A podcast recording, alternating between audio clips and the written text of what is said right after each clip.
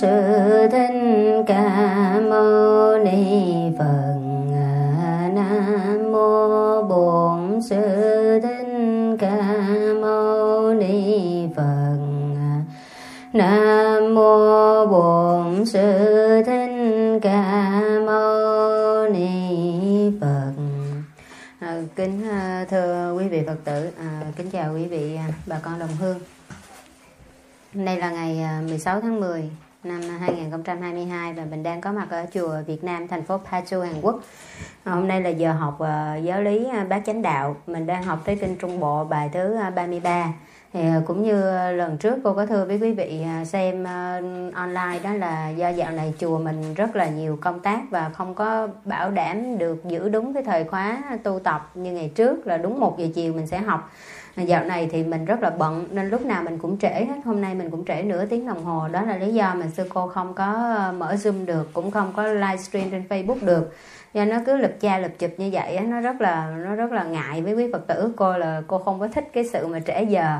À, nhiều khi trong zoom mấy trăm người mà chờ sư cô mỗi lúc mà cô trễ như vậy cô thấy có rỗi lắm. Cho nên nó là thôi thì mình ờ, tạm thời trong thời gian này thời gian xây chùa đó thì mình sẽ nghe qua youtube ha nghe qua youtube đó là còn quý vị mà đến chùa tu tập trực tiếp với sư cô thì nghe trực tiếp. À, sau đó thì ban truyền thông sẽ dựng lại video và ừ, đăng lên kênh youtube. Thì quý vị ở xa thì hoan hỷ nghe qua youtube chứ không có livestream trực tiếp trên facebook hay là zoom như lúc trước nữa ha thì cũng còn có một tháng mấy nữa thôi là chùa mình sẽ à, hoàn công. Nhưng mà giờ nó vướng một vài cái kết cấu thành ra nó cũng hơi à, sắp tới nó sẽ hơi chậm tiến độ. Và cái thay đổi kết cấu này là do cái à, cái cái cái điều chỉnh cá nhân từ phía sư cô. Cho nên nó là nhà thầu không có trách nhiệm gì hết, nhà không phải lỗi của nhà thầu, nên là mình phải chấp nhận thôi.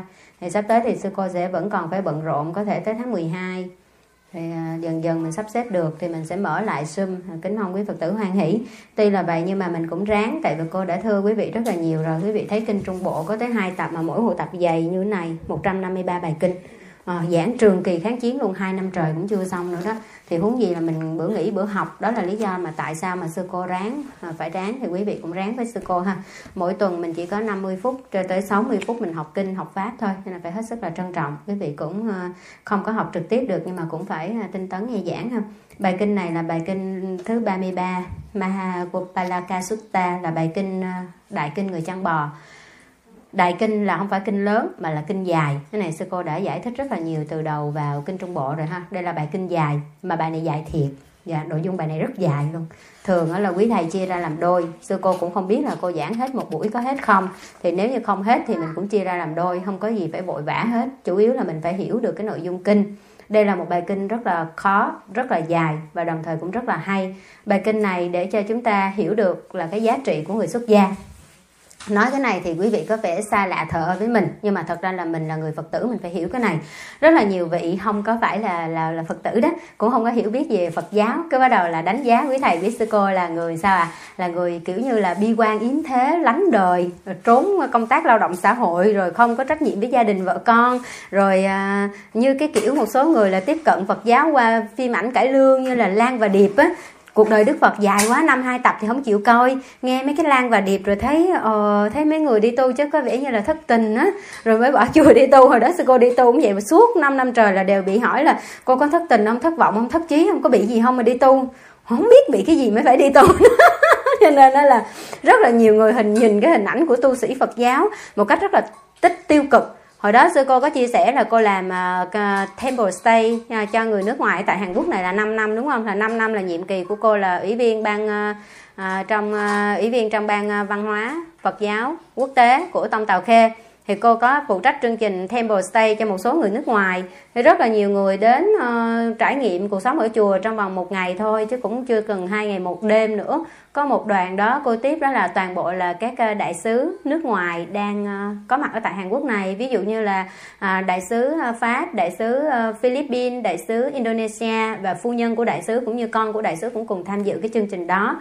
Thì uh, từ sáng tới chiều thôi cuối cùng có một đại sứ người Indonesia ông đến ông có nói với sư cô là à, rất là cảm ơn sư cô trong ờ, cái chương trình này tại vì trước khi đến với chương trình này thì ổng có cái nhìn rất là tiêu cực về Phật giáo. Ổng nghĩ à, Phật, đạo Phật rất là bi quan yếm thế và tu sĩ là những người, kiểu, trốn tránh trách nhiệm xã hội. Ổng không có cái nhìn tích cực về giới tu sĩ đâu. Nhưng mà qua một ngày, từ sáng tới chiều, trải nghiệm những cái chương trình tu tập ở chùa, thì ông mới thấy là những tu sĩ là người rất là năng động, nhập thế, đem Phật pháp, gọi là, truyền trao cái giá trị chân lý, tình thương và sự hòa giải cho tất cả mọi người. Và thậm chí quý thầy, quý sư cô trong chùa còn bận hơn người ngoài nữa. Các bạn mà ở tại chùa với sư cô thì đều biết điều này, đúng không không? Không cần phải nói dối, cứ đến đây thử phụng sự là biết liền. Cái khối lượng công việc mà mấy chục anh chị em đến công quả mỗi tuần thứ bảy, chủ nhật, mà nếu như trong tuần không có các anh chị em thì ai làm, đúng không? Có nhiều em vô tình bất chợt đến chùa với sư cô trong tuần là giật mình liền. Một ngày chùa của mình ít nhất cô với cô hạnh trí là khuân vác mười mấy cái thùng thép bê to khủng hoảng biết bao nhiêu công chuyện, chưa kể là tiếp khách giảng kinh, tư vấn phật pháp, soạn bài, tiếp nhà thầu xây dựng, tiếp bên chính quyền, địa phương, các kiểu cảnh sát, rồi bên gia đình đa văn hóa, đủ cấp các nơi các công tác bên ngoài. Mà còn công tác ở trong chùa nữa, đúng không? Chùa lúc nào cũng sạch đẹp, quý vị thấy không? Hôm nay đến chùa, ăn cơm có ngon không? Để có một bữa cơm đó, mình biết là chuẩn bị bao nhiêu, đúng không? Ở nhà mình chuẩn bị cho một gia đình bốn người ăn thôi, mình đã rất là vất vả rồi. Ở trong chùa chuẩn bị bữa cơm cho cả trăm người ăn. Vậy thì bình thường quý thầy, quý sư cô rảnh hay là không rảnh? Ngoài ra còn thời gian tu tập cho riêng mình nữa. Gần như là từ 4 giờ rưỡi sáng là dậy cho tới tối là không hề có thời gian nghỉ nghỉ lưng, nghỉ trưa nữa. Vậy thì nói là tu sĩ là không tham gia lao động để tạo ra kinh tế, mà là những người lười biếng, là chưa có chính xác, tại vì họ chưa có hiểu được là cái sự đóng góp của tu sĩ ở trong một cái lĩnh vực như thế nào, phải không? Cho nên qua cái bài kinh này, chúng ta đặc biệt là những người phật tử nghe lại lời dạy của đức phật.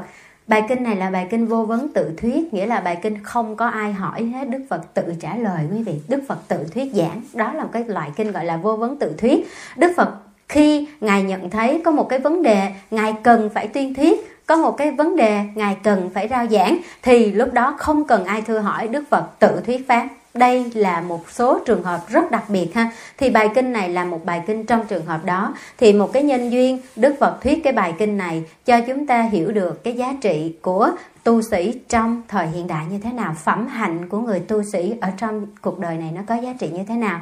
Và qua đây, bạn nào mà đang có ý muốn xuất gia mà không có vững chãi trong cái lập trường quyết định của mình đó, còn chưa hiểu rõ cái đường đi lối về của mình, thì qua cái bài kinh này hiểu được phẩm hạnh của người tu sĩ, hiểu được cái giá trị của người tu sĩ, thì có thể củng cố thêm cái nguyện lực xuất gia của mình để mình tham dự vào dòng chúng trung tôn ha. Thì ra bài kinh này có ý nghĩa rất là quan trọng. Thậm chí có rất nhiều phật tử đi chùa với sư cô cũng chưa hiểu hết hết được à, đời sống của một người tu sĩ cần cái gì phẩm hạnh của một người tu bao gồm những cái gì và tại sao có những người sẵn sàng từ bỏ rất là nhiều à, tài sản địa vị quyền lợi thậm chí cả tình cảm cá nhân gia đình vợ con bạn bè để chấp nhận một cái đời sống nâu sòng như vậy cạo đầu ăn mặc đồ lam nói chung là ăn ngày một bữa cho tới hai bữa.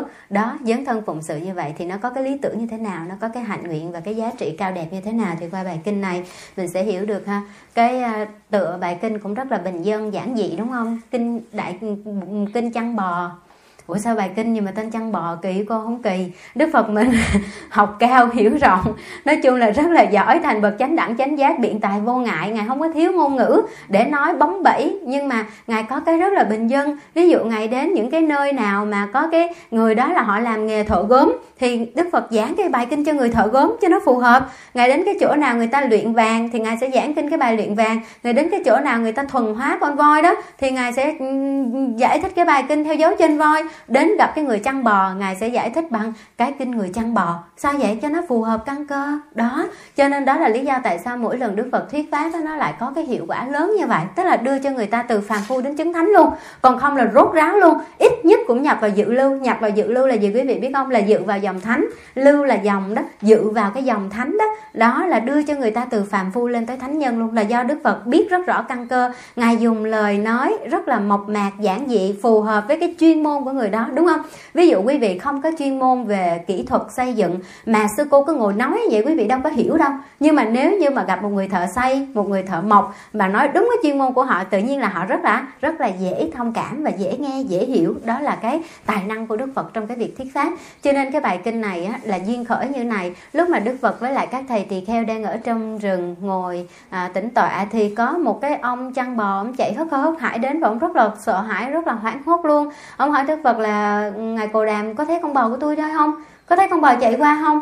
Thì đức phật mới nói là con bò của ông là màu sắc như thế nào? Ở đây có rất là nhiều bò, đâu biết con bò nào con bò của ông đâu. Thì ông ngồi ông diễn tả, ông cũng kể lễ một hồi là ông đi chăn bò thuê cho chủ, nhưng mà tự nhiên sáng nay có con bò nó đi lạc.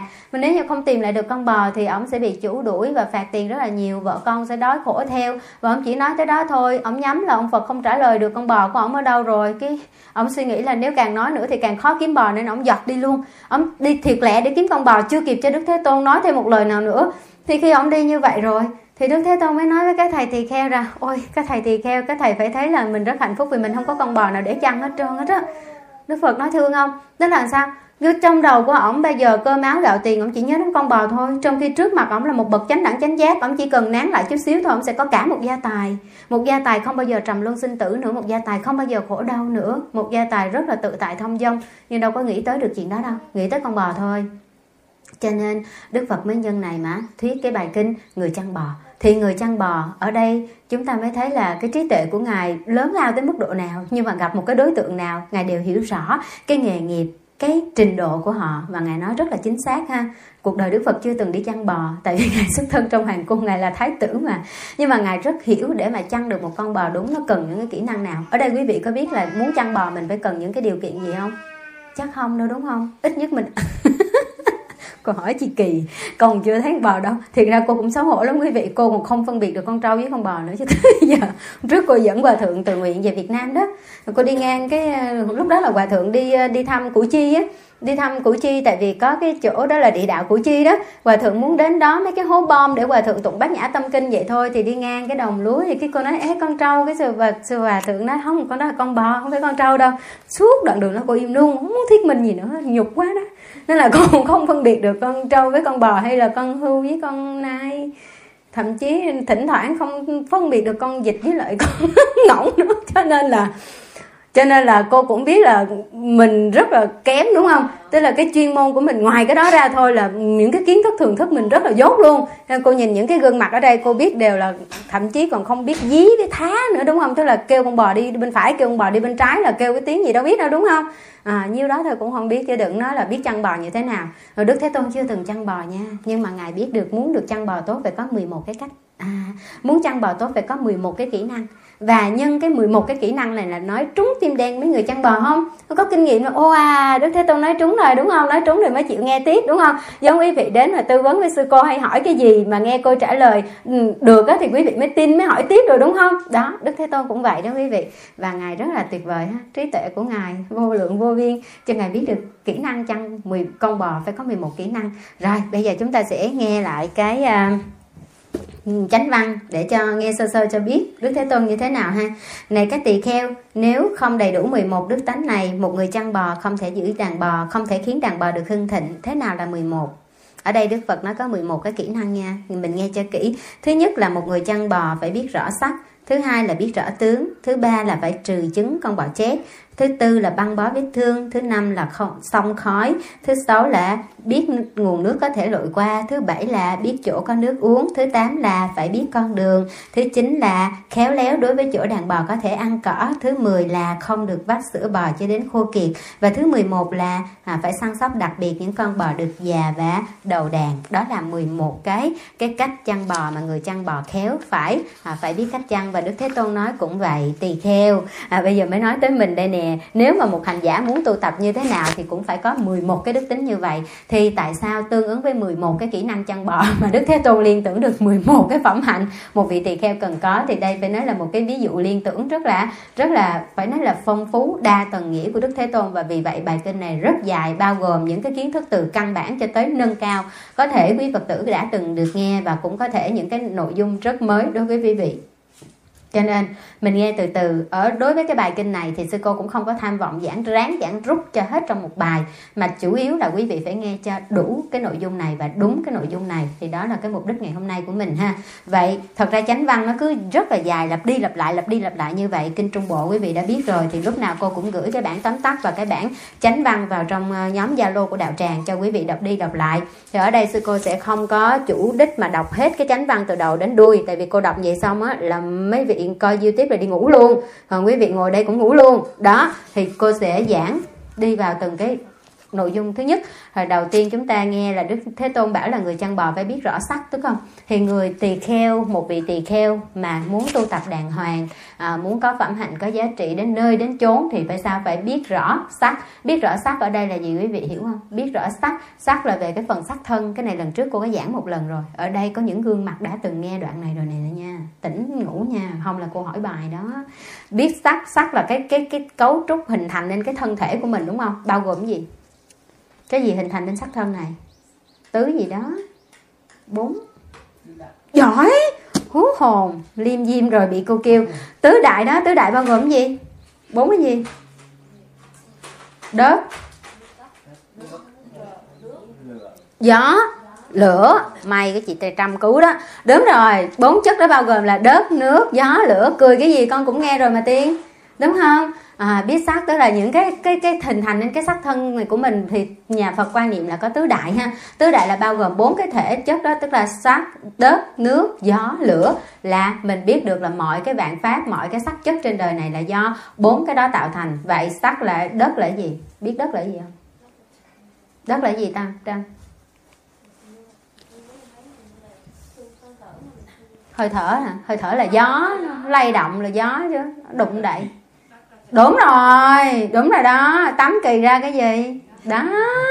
Rồi đất trong cái tiếng ờ, Bali mà dịch ra thì nó có nghĩa là sự trương ra và lan rộng, là cái yếu tố nâng đỡ và làm nền tảng để các cái sắc pháp khác cùng hòa hợp và tồn tại. Mình công nhận là mình có đất, có thịt, có mọi cái thứ này thì trên người mình nó mới có nhiều khác luân chuyển, đúng không? Tất cả các pháp khác cũng hình thành từ đất đó, ha. Cho nên mình nói là về với đất về với tứ đại là khi mình chết là cái cơ thể mình nó phân hủy thế nè. Nó đó mới là có cái kiểu là tại sao bây giờ ở đây hay có su một trăng? Có biết su một trăng không? Là mộc tán á. Tức là thay vì là mình hỏa thiêu thì bây giờ là mình chôn cái cho ở dưới cái gốc cây, hiểu không? Đó, mình trồng một cái cây, sau đó là ai mà mất trong gia đình mình mình chôn chôn xuống cái gốc cây là để sao? Để cho tứ đại trở về với tứ đại đó. Đất trở về với đất là cái ý nghĩa này đây nè. Cái sắc chất mình cuối cùng cũng về với đất đó à, là cái ý nghĩa như vậy nè. Ha thì đây là cái nền tảng để sắc pháp cùng hòa hợp. Giờ mà cô giảng kỹ đất nước gió lửa rồi kinh khủng lắm nha. Có 25 sách chất lượng. Bây giờ giảng cái lớp này thì nó không thích hợp cho nên cô chỉ nói sơ qua thôi. Nước là chân tướng là sự chảy ra và quấn lại. Vậy thì nước là gì? Trong cơ thể mình có gì? Đúng rồi máu. Gì nữa? Nước mát nước mũi gì nữa? Cái gì mà cái thể lỏng là thuộc về nước đúng không? Có phải cơ thể mình ngoài ngoài đất ra còn có nước đúng không? Đúng rồi có nước mắt nước mũi nước miếng mồ hôi tùm lum hết á. À, rồi máu nữa rồi còn gió là gì? Nãy nói đúng đó. Đúng rồi hít thở nè sự lưu thông không khí nè phải có ra có vô nè. Bây giờ hít vô mà không có thở ra là thấy xong rồi đó. Cho nên là quan trọng không? Dạ rất quan trọng ha. Gió rất là quan trọng mình không có gió là cũng khổ lắm. Rồi cuối cùng là lửa là gì? Lửa là gì? Nhiệt nè, sự nóng nè, nhiệt độ cơ thể mình bao nhiêu sao mấy bạn hay ghẹo là cái chăn 37 độ đó. Không có nóng là là người là chết rồi, đúng không? Cho nên mình có nhiệt không? Dạ nhiệt là cái sự nóng của mình ở đây nè ha. Sắp tới mùa đông rồi nhiệt quan trọng lắm. Và chúng ta thấy từ cái cơ thể mình suy ra vạn pháp ha khi có sắc chất là nó sẽ bao gồm từ tứ đại đó là đất nước gió lửa để hình thành. Vậy hiểu chưa? Thì một người tu đầu tiên cũng phải hiểu được rõ cái này. À, cơ thể mình cấu tạo như thế nào từ những cái sắc chất như thế nào biết rõ chỗ này thì người đó là một bậc tỳ kheo giống như con bò phải cứ người chăn bò phải biết rõ cái sắc của con bò vậy đó. Rồi vậy thì cô qua được cái thứ hai. Với cái tốc độ này thì hy vọng là mình sẽ ráng ha ráng nghe được hết 11 cái kỹ năng này ha. Cái thứ hai đó là biết tướng. Biết tướng là sao quý vị? Biết tướng. Ừ, người chăn bò thì biết tướng của con bò. Biết tướng của con bò như thế nào? Đúng không? Con bò khỏe con bò gầy. Biết con bò nào mà có thể cho sữa? Biết con bò nào cày cấy? Biết con bò nào phải ở chỗ nào đó uh, như thế nào?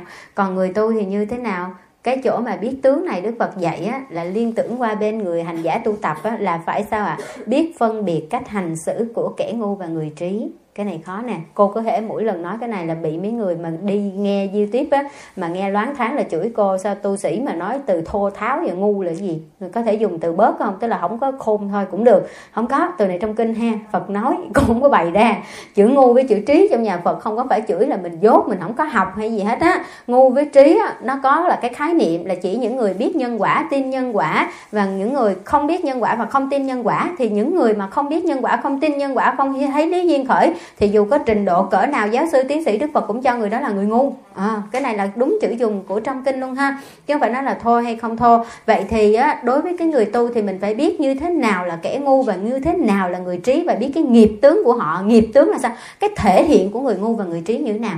Giờ mình có phân biệt được cho cô người nào là người trí người nào là người ngu không? Không biết. Không biết đúng không? Tại vì mình bị cái gì ạ? À? mình bị cái nền giáo dục á tục đế đó nó dạy cho mình ờ học giỏi nè thông minh nè biết nhiều thứ tiếng nè rành về cái này rành cái kia là mình kiểu như là người đó là người trí thức. À, nhưng không trong quan điểm của đạo phật không phải là bằng cấp không phải là trình độ về những cái đó mà cái nhìn rõ bản chất các pháp nó đang là thì cái đó mới là người trí. Vậy cái phần này là cô giảng thêm nè. Phần này là phần quý vị tìm trong kinh trung bộ này không có. Phần này là phần mà sư cô nghiên cứu và tìm thêm. Thì có những cái chú giải đề ra cái 11 cái pháp để phân biệt kẻ trí và người ngu. Hôm nay mình gặp cái pháp số số 11 quá là nhiều, đúng không? 11 cái kỹ năng của người chăn bò. Đồng thời bây giờ có 11 cái pháp để phân biệt kẻ trí và người ngu. Thì đây chú giải, các ngài có ghi rõ cho mình. Người trí là người được xem như thế nào gọi là người trí, không phải cô giác hành trí, pháp danh trí là trí đâu, không có à, không phải cô muốn thành người trí cái cô đặt tên cô là trí là cô thành người có trí đâu có đâu đúng không? Vậy thì có 11 cái pháp để mình căn phân biệt được đâu là người trí là thứ nhất là người trí không tham sân xấu ác. Thôi tới cái kiều chuẩn đầu tiên chắc con phải người có trí rồi con chịu chấp nhận mình ngu luôn. Người trí là người không tham sân và xấu ác. Đây mình còn tham không? Dạ còn còn sân không? Quá nhiều luôn. Có xấu ác không? Có. Trước mặt dễ thương vậy thôi trong bụng nghĩ tùm lum à đúng rồi, chỗ nào mình mình ấy thì thôi thiệt ra suy cho cùng mình chưa có hoàn hảo, đúng không? Mình còn tham sân thì có đức phật có coi người này là người người trí không? Chưa nha. Vậy có học cao hiểu rộng, có biết nhiều cỡ nào mà vẫn còn tham, vẫn còn sân, vẫn còn xấu ác thì đối với đức phật làm sao đây? Vẫn là người không có trí. Ta dốt quá nên mới chịu sân đó. Cô cũng dốt nghe bữa qua con tâm sự với cô trí chết em rồi. Giờ em cứ hoài, em không sửa tính xấu của em vậy rồi, giờ em đi đâu? Thế sư huynh cô nói luôn á, có ba đường địa ngục ngạ quỷ súc sanh. rồi đó chứ, thôi rồi thôi rồi. Đạo tràng này nương nhờ cô giác hạnh trí thôi chứ đường cô đi là thôi, đừng ai đi theo đi. Cô không sửa cô được là cô đi cỡ đó rồi cô dám dắt ai không? Không dám dắt. Mắc cỡ tới mức độ đó đó. Cho nên là thiền sư triệu châu lúc mà ngài giảng pháp có một người họ đến, họ hỏi vặn, hỏi vẹo, hỏi thiền sư là con chó có phật tánh không? Thiền sư nói, có. Cái người ta mới hỏi ngược lại ủi con chó có phật tánh sao nó thành chó mà không thành phật vậy? Mình có thắc mắc vậy không? Ủa, sao nói mình cũng có phật tánh mà con gì con không giống một phật vậy? À biết thiền sư triệu cho trả lời sao không? Tại biết mà vẫn thường phạm. Hiểu không? Dạ biết mà vẫn thường phạm. Biết biết tham là sai không? Sai, nhưng mà có tham không? Có. Biết sân là sai không? Có, nhưng mà có sân không? Có luôn. Sửa không được. Tập nghiệp mình nó lôi. Cho nên biết mà vẫn thường phạm làm cho con chó nó là con chó chứ nó không thể là phật được dù nó có phật tánh đó quý vị. Còn mình ngu hoài ngu hoài không thành người trí là vậy đó. Tại mình đâu chịu bỏ tham, bỏ sân đâu. Biểu bỏ tiếc. cô nói cô cũng mắc cỡ muốn chết. Tại vì cứ xuống một ngày vậy đó. Là tối về là cô trí của la cô mấy cái mà cô trong ngày mà cô có ai nghi hoặc lời nói hoặc cái suy nghĩ gì mà nó không đúng đắn là cô chỉ điểm cho cô. Nhiều khi cô quạo á cô hay cãi lộn với lại sư huynh khác của cô nữa. Cái tối chị về chị nói liền em nói vậy không được. À, biết không? Biết sao? Dạ có em sửa. Sửa bữa sau em quên làm nữa đá cô còn dày nè, thì quý vị sao? Đúng không? Cô còn có sư huynh sát bên, cà kè cà kè như vậy mà cô còn bữa nhớ bữa quên, mà có bữa nhớ rồi vẫn quyết định làm sai. Bực á không bỏ được. Ừ, cho nên cỡ này cô thông cảm với quý vị lắm. Thế tiêu chuẩn đầu tiên để phân biệt người ngu với người trí trong nhà phật khác biệt không quý vị? Người trí là người không còn tham sân và xấu ác. Ok. À, cái thứ hai là giới hạnh tinh chuyên và đầy đủ oai nghi. Nghe tới đây mắc cỡ không muốn giảng pháp nữa luôn không quý vị. Dạo này cô đang bị tự thi nghiêm trọng luôn. Cô tự thấy bản thân mình không có tư cách nói pháp luôn á tại vì cái gì mình cũng dính hết trơn. Đó là sao giới hạnh tinh chuyên và đầy đủ oai nghi. Quý vị chỉ có năm giới thôi. Vị nào giơ tay nói con giữ đủ năm giới thì sư cô mừng coi thiệt luôn á hả? Không bao giờ nói dối luôn. Không bao giờ khởi tâm tham trộm cắp luôn. Không tà giam luôn. Không sát sanh luôn. Không uống rượu. Trời ơi. Rồi quý vị chắc chắn có một vé đi lên rồi. Dạ cô cảm ơn. Rất là mừng quý vị tin tưởng. Có năm giới thôi, rất khó giữ quý vị. Quý thầy, quý sư cô ở đây là 348 giới. Mỗi tháng phải đọc hai lần. Biết sao phải đọc hai lần không? Sợ quên ờ tới mức độ đó quý vị. Đó là sao à giới và giới hạnh phải tinh chuyên và phải đầy đủ oai nghi. Chỗ này giới hạnh mình tinh chuyên và đầy đủ oai nghi thì mình mới được đức phật xem là bậc trí. Thứ ba là sao? Không tham lam tài sắc và không luyến ái xa hoa vật chất. À, thấy vậy chứ cái đẹp có thích không? Thích. Hàng hiệu ra cũng thích. Uhm, mỹ phẩm cũng thích. Nước hoa cũng thích. Gì đẹp cũng thích nói trơn hết đó. Rồi thậm chí luôn thấy cái người đẹp trai có thích nhìn không? Có có nhìn chứ? Tự nhiên họ người đẹp là một bông hoa cuộc đời đúng không? Mấy bạn trai cũng nói cô, trời ơi, thượng đế tạo hóa cho phái đẹp, mấy đứa gái đẹp không nhìn là có lỗi với thượng đế. Nó đến nó nói cô vậy đó. Thấy gái đẹp phải nhìn chứ cô. Tạo hóa ban cho mình mình không nhìn là mình có lỗi với tạo hóa, có lỗi với mẹ thiên nhiên. Cho nên thấy gái đẹp là phải nhìn. Trời ơi, nhìn được có dính không? Có dính chứ sao không dính? Em đừng có lắc có chồng rồi chứ gì? Mấy đứa giờ này sao? Có chồng rồi thì ngó chồng là đủ rồi. Đó mình tham tham luyến à, tham lam tài sắc luyến ái sa ha? Sư cô có tham không? Có. Cô có cô có cô có thể không thích xe nè không thích ờ, giày dép quần áo hàng hiệu túi hiệu. Nhưng cô thích cái khác với bộ. Ví dụ cô thích kinh sách với cô thích tượng phật mà. Ô cái gì cô thấy tượng phật đẹp cô muốn thỉnh về chùa mình không? Có. Dính không? Dính. Ừ. tại sao cô biết phân biệt được cái tượng phật này tạc đẹp cái tượng phật này tạc không đẹp vậy cái tượng phật này ưng cái bụng em nè, cái tượng phật kia không ưng cái bụng em vậy. Nội cái vụ mà vu lan gì đó gì đó, phật đản xanh thôi. Có thấy cái bồn tắm phật mà cô phải đi mấy ngày trời, có khi cô đi cả tháng rồi cô mới lựa được cái bồn tắm phật. Ưng ý cô không? Vậy cô dính không? Dính chứ, có khoái cái đẹp chứ nên rất là khó ha. Thứ tư là không tật đố ganh ghét và tâm thường bình đẳng. Đoạn này cũng khó nè. Thật ra bình đẳng nó khó lắm. Bình đẳng theo cái tư duy của nhà phật là tứ vô lượng tâm á. Xem tất cả chúng sanh, thêm tất cả người nữ trên đời là mẹ ta, xem tất cả người nam trên đời là cha ta, nói dễ làm khó con mình mình thương hơn chứ. Con lối sớm bị sốt hay bị covid gì mình qua, mình chăm được bữa, hai bữa nhưng mà con mình khác à nghe. Ngủ không được, ăn không được, đúng không? Thành ra cái chuyện mà không tật đố ganh ghét, tâm thường bình đẳng nó khó lắm. Con lối xóm đậu đại học ờ, Seoul đồ ờ, thì chúc mừng một tiếng cho con mình đậu thôi coi mình cười suốt một tháng trời. Phải không? À, thành ra là khó mà giữ một cái tâm bình đẳng lắm. Sư cô ở đây cũng vậy thôi thật sự luôn á. À, phật tử trong nhà mình mà giỏi giang nè đi thi giáo lý mà đạt điểm cao nè không ấy là càng lúc càng dễ thương ngoan hiền. Cô có cái niềm âm ỉ vui không? Mừng chứ. Có niềm âm ỉ vui trong bụng chứ đó à, thấy phật tử khác cũng đàng hoàng biết tu tập tinh tấn thì cô cũng mừng cho đạo pháp thiệt. Nhưng mà mấy em nhỏ mà dưới sự hướng dẫn của cô quy y với cô mà càng lúc càng dễ thương càng lúc càng giỏi giang càng lúc càng tu tiến bộ cô mừng hết sức trong lòng vậy đó. Thấy không? Mấy đứa nhỏ 5 tuổi thì sáng sớm mà dậy từ 4 giờ rưỡi sáng lại 108 lại với cô mừng muốn rớt nước mắt luôn là sao vậy? Thì mình có cái chấp không? Có. Âm thầm mình mình mình mừng chứ. À, nó đệ tử mình nè. Nó ngoan vậy nè. Thì huống gì quý vị cũng sẽ chấp chồng chấp con chấp cha chấp mẹ đủ thứ hết. Cho nên cái chỗ này là giữ được cái tâm thường bình đẳng cái tâm xã này khó ha. Mà giữ được thì mới là người trí. Thứ năm là sao? Có pháp làm lợi cho mình hành đúng theo lời phật dạy ngôn hành tương ưng. Nghĩa là nói làm như nhau. Ừ. có pháp làm lợi cho mình làm lợi lạc cho chính bản thân quý vị nè. Quý vị biết ví dụ là à, ăn chay nè niệm phật nè sáng nay mình làm việc làm là mình phóng sanh nè là lợi cho mình thì mình làm. Người đó là người trí ha. Tức là nói sao làm vậy làm sao nói vậy. À, chứ không phải là nói lời đạo đức mà sống không có đạo đức là không được. À, và thứ sáu là sao à có pháp làm lợi cho người. Quý vị thấy không? Hồi nãy là làm lợi cho mình bây giờ là làm lợi cho người. Làm lợi cho người nghĩa là sao? Phải đem chánh pháp của như lai mà giảng rộng ra.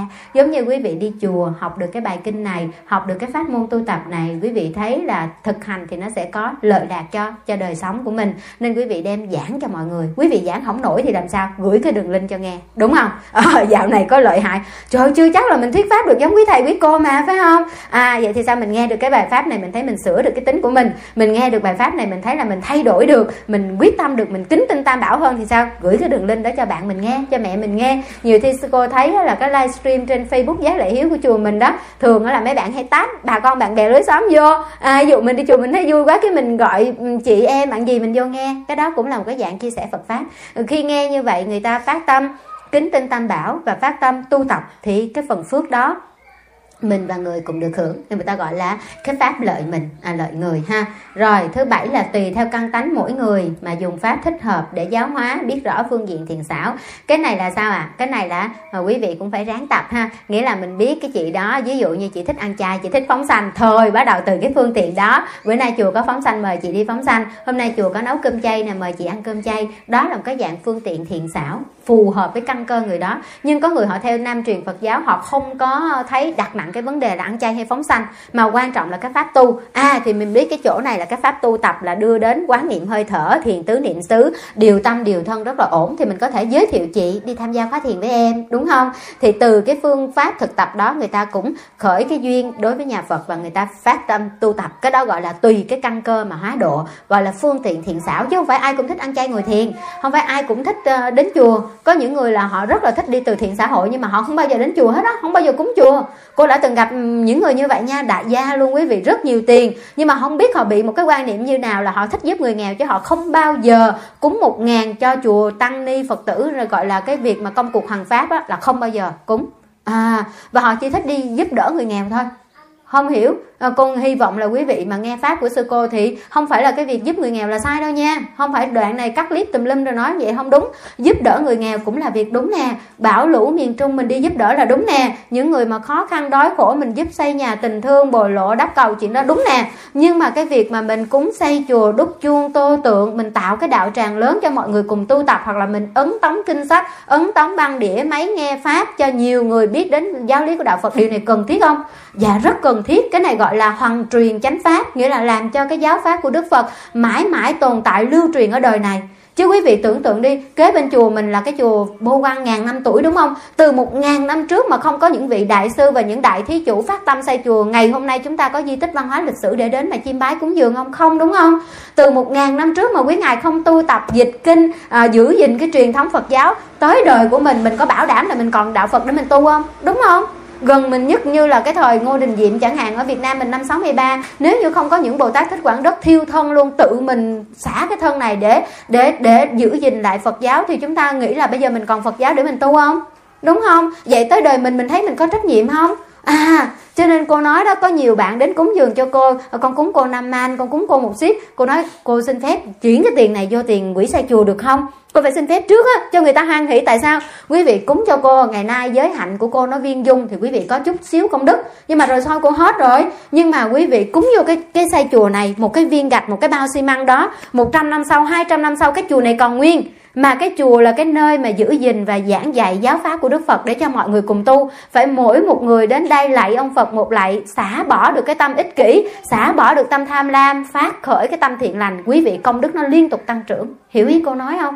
Cho nên cái việc mà cúng dường, mà xây chùa, hoặc là in kinh, hoặc là để truyền trao chánh pháp, có nhiều người nha, cô biết phát tâm cúng gì quý vị biết không? Cúng cái quỹ tu học cho tăng ni nghĩa là biết cái thầy, cái sư cô đó học giỏi mà không có tiền đóng học phí là họ quyết tâm họ cúng cái tiền đó cho tăng ni đi học. Tại sao họ học không được? Nhưng mà họ muốn tạo điều kiện cho quý thầy, quý cô học cho tới nơi tới chốn. Đặng chi, quý thầy, quý cô không có lo về cái phần mà học phí nữa thì sẽ sao? Cố gắng học giỏi và quý thầy, quý cô sẽ là người giảng dạy phật pháp rất là tốt cho mọi người. Mình thấy cái điều này cần thiết không? Đó sư cô nói đó đó là lý do tại sao mà lúc trước qua đây cô chỉ nghĩ là học cho lẹ, lấy bằng tiến sĩ đi về để mình giảng dạy thôi, chứ mình ở việt nam mình đang quá sướng mà mắc gì mình phải qua đây, đúng không? Cô là người rất là không có phù hợp với hàn quốc này. Món ăn hàn quốc cô cũng không ăn, thời tiết cô cũng rất là không có ổn nữa. Mà đó, qua đây khi mà tìm hiểu về cái lịch sử phật giáo ở đây, thấy phật giáo quá là suy thoái luôn. Và với cái tình thực trạng phật giáo như hiện nay của hàn quốc nè, chừng 40 năm sau thôi thật sự mà nói sẽ là một cái vấn đề siêu lớn luôn, chứ không phải là đơn giản, quý vị. Bây giờ tuổi thọ bình quân của tu sĩ, tuổi tuổi tuổi bình quân của tu sĩ Phật giáo Hàn Quốc, quý vị biết bao nhiêu tuổi không? 65 tuổi. 65 tuổi nghĩa là có rất nhiều hòa thượng và ni trưởng trên 90 tuổi 70 tuổi 80 tuổi. Và không có tầng lớp kế thừa. Những người xuất gia trẻ bây giờ bình quân tuổi đời là 45 tuổi. Vậy thì sao? Mới xuất gia mà đã 45 tuổi rồi thì đợi tới khi mà thọ cụ túc giới xong rồi, có phải tới cái tuổi mà chỉ có muốn đóng cốc tu hành một mình lên không? Nguy hiểm vô cùng, và không có người trẻ đi tu luôn, mấy đứa con nít tuyệt đối không đi tu luôn. Hơn quý thầy việt nam mà, quý hòa thượng mà về việt nam thấy mấy chú tiểu của mình để chỏm mà đi học, còn tưởng chú tiểu đóng phim nữa.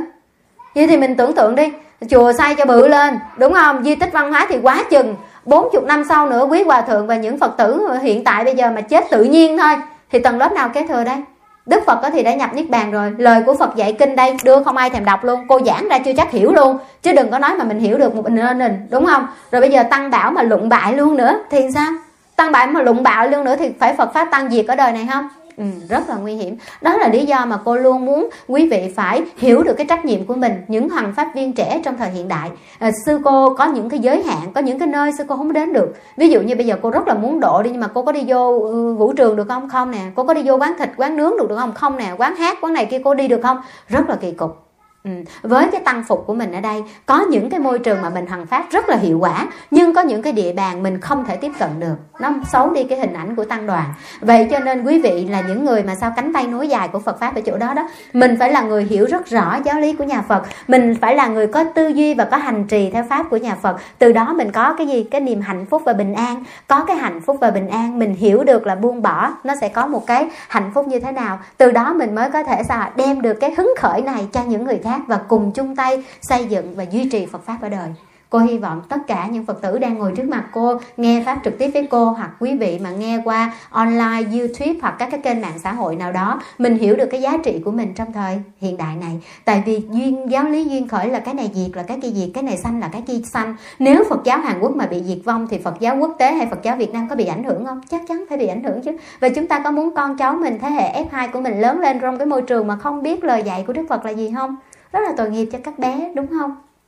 Cho nên xã hội càng hiện đại càng phát triển những cái giá trị đạo đức nó không đi theo kịp nó bị rớt lại đằng sau. Thì chúng ta là những người đi trước những người có cái trách nhiệm phải duy trì giữ gìn và phát huy nó. À, đó là cái lý tưởng cũng như cái trách nhiệm và đó cũng là tại sao mà sư cô phải xây dựng cái trung tâm văn hóa Phật giáo Việt Nam tại đây.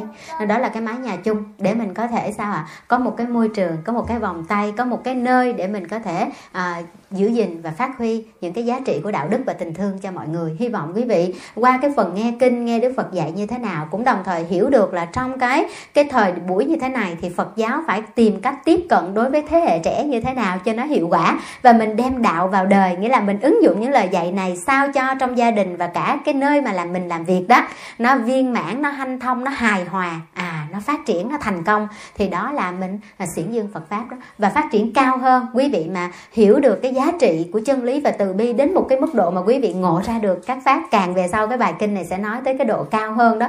Quý vị có thể sẵn sàng bỏ những cái danh vị những cái lợi lạc những cái tình cảm cá nhân của mình để dấn thân trên cái con đường như quý thầy quý sư cô đã đi. À, cắt ái từ sở thân xuất gia hành phật đạo thệ độ nhất thiết nhân. Đó là cái bài kệ mà bất kỳ một người tu nào khi cạo tóc cũng đều phát nguyện. Đó là sao ạ? À? cắt ái từ sở thân là bỏ cái gia đình của mình nè bỏ cái hạnh phúc nhỏ của mình nè xuất gia hằng Phật đạo và thể độ nhất thiết nhân độ cho hết thảy mọi người. Hồi đó sư cô mới đi tu đó, có một cái ừ, bác có cho một cái bài bài thơ rất là hay. Mái tóc vốn màu gỗ quý, đem dân thành khói trầm hương, nét đẹp đi về vĩnh cửu, vi diệu thay lý vô thường đã biết đời cơn Nguyễn mộng, bài thơ rất là dài của thiền sư thích nhất hạnh, rất là hay ha. Mái tóc vốn màu của quý, nay dân thành khói trầm hương. Nét đẹp đã đi về vĩnh cửu và vi diệu thay lý vô thường. Khi mà mình hiểu được cái ví vô thường và cái giá trị của lời phật á, mình mới hiểu tại sao có những thầy có thể xả thân vì đạo, con dốc lòng vì đạo hy sinh, nương từ quan tìm đến bửu thành đặng tự giác giác tha viên mãn và cái rốt ráo của người con Phật mà tu theo Phật là sao ạ? Giác ngộ. Cô nói rồi, trí tuệ giải thoát đó là lý do tại sao pháp danh của quý vị mà quy y với cô bắt đầu bằng trung diệu và trung minh đó. Tu cái gì không biết mà tu theo Phật phải là phát sanh trí tuệ và giác ngộ giải thoát. À, chữ diệu và chữ minh đều có nghĩa là giác ngộ viên mãn tuyệt đối rốt ráo ừ, đó là lý do mà cô đặt pháp danh cho quý vị như vậy thì mình phải hiểu ha Thứ 8, để căn phân biệt người trí đó là đủ pháp tổng trì, giữ điều thiện để không mất và ngăn điều ác không cho sanh khởi. Cái này quý vị nghe nhiều rồi đúng không? Không làm các việc ác và vâng làm các điều lành. Thì những người nào mà không làm điều ác và làm điều lành thì Đức Phật xem là người có trí, được không? Dù trình độ mình lớp 2, lớp 3 hay không biết chữ đi chăng nữa, nhưng mà mình không làm ác và mình luôn làm lành thì người đó vẫn được xem là người có trí, được không? Hồi trước cô gặp mấy chị em ở dưới ờ, miền quê không có học nhiều á, rồi đi lấy chồng qua đây, xong rồi viết chữ thì sai chính tả thì cô mới kêu là ờ thôi trong lúc mà bận rộn đó, thì nhờ mấy chị em là ghi coi đi chợ mua cái gì. Thôi con không biết viết chữ. Cứ ngại ngại là con không biết viết chữ rồi con dốt á, con viết sai chính tả con nó, không có gì ngại trơn hết á. Mình không có biết viết chữ, mình viết sai chính tả thiệt. Nhưng mà lòng mình sáng trong như trăng rằm và mình một lòng phụng sự Phật pháp, đâu có gì đâu, đúng không? Mình biết làm lành, biết hướng thiện thì người đó là người trí chứ không phải người ngu ha. Đừng có tự ti mấy chỗ này. Cái điều thứ chín đó là lòng luôn nghĩ tưởng tốt hay tùy hỷ với mọi người. Thì bạn nào đang có cái tâm tùy hỷ đây là đã những người có trí rồi đó. Tức là mình lúc nào cũng nghĩ điều lành và mình thấy người ta làm điều lành mình vui theo hiểu không? Tùy hỷ hỷ là vui đó tùy là theo nghĩa là vui theo. Ví dụ vậy nè mình không có coi con nít được mà thấy diễm nó coi con nít được thì sao ạ? À? hồi mừng quá đi cảm ơn diễm luôn. Nhờ con diễm mà nguyên nhà mình được nghe quý vị thấy ngoài kia nó hét không? Ra tới đó rồi còn nghe tiếng hét không? À, đó mà để trong này là chết rồi cô cũng không nói pháp được quý vị cũng không nghe pháp được. Vậy mình không có kỹ năng coi em bé thì nhưng mà mình thấy cái người có kỹ năng mà dụ nguyên một đám con nít đi theo chơi như diễm mình thấy mừng không? Dạ vui theo chứ không có ganh tị. Nhỏ thì ghét à, ẹo ẹo à. Đó đâu làm được gì đâu đúng không? Mình không có ghét vậy người ta coi con nít cho mình nghe pháp thoại mà đúng không? Hoặc là mình không có biết nấu cơm nhưng mà trưa nay mấy bạn nấu cơm cho mình có ngon không? À cái bắt đầu có ghét. À, đúng ra món này phải nấu gì mới ngon chứ có nhiều người vậy đó. Cứ cái kiểu gì cũng phải bắt lỗi cho bằng được. Ở đây đâu có giống như việt nam được. Nhiều khi nấu cái món đó người ta biết nấu nó ra chứ. Nhưng mà gia vị ở đây với lại mấy cái đồ đồ nêm đồ đâu có giống như việt nam đâu. Kiểu gì nó cũng có một cái chưa có tới bắt đầu mình cứ bắt cái chỗ chưa tới đó mà mình chê. Trong khi mình không nghĩ là bạn cũng nỗ lực hết sức để nấu một bữa cơm cho mình. Thì mình phải tùy hỷ tán thán với cái món ăn đó đúng không? Nhiều khi mình ít có tâm tùy hỷ. Tại sao? Tại vì mình ngu nhiều hơn trí. À, mình khoái mình thể hiện mình hơn mình hay ra vẻ đó. Dạo này xu hướng là hay ra vẻ đó. Chờ, mình nói thì dữ lắm chứ mình vô mình chưa chắc làm được vậy đúng không? À, nói cho dữ luôn. Ngồi ở đây mà chỉ đạo chỉ đạo hoài à. Bởi cô sợ mấy người chỉ đạo mà không làm lắm cô sợ vô cùng thử bắt cái tay vô làm đi. Hồi xưa cô cũng cái kiểu đó đó. Cô đi ngoài cô hay đánh giá lắm nha. Trời ơi ta ý ta có học mà ta biết nghiên cứu mà. Đoạn này nha, trời ơi, phong thủy là bao nhiêu nha. Trời ơi, hướng nào hướng kia nha. Cái chùa này là xây cái này, cái góc này. Bây giờ chính cô xây cái chùa nè. Bản thân cô còn không hài lòng với cái chùa cô xây nữa.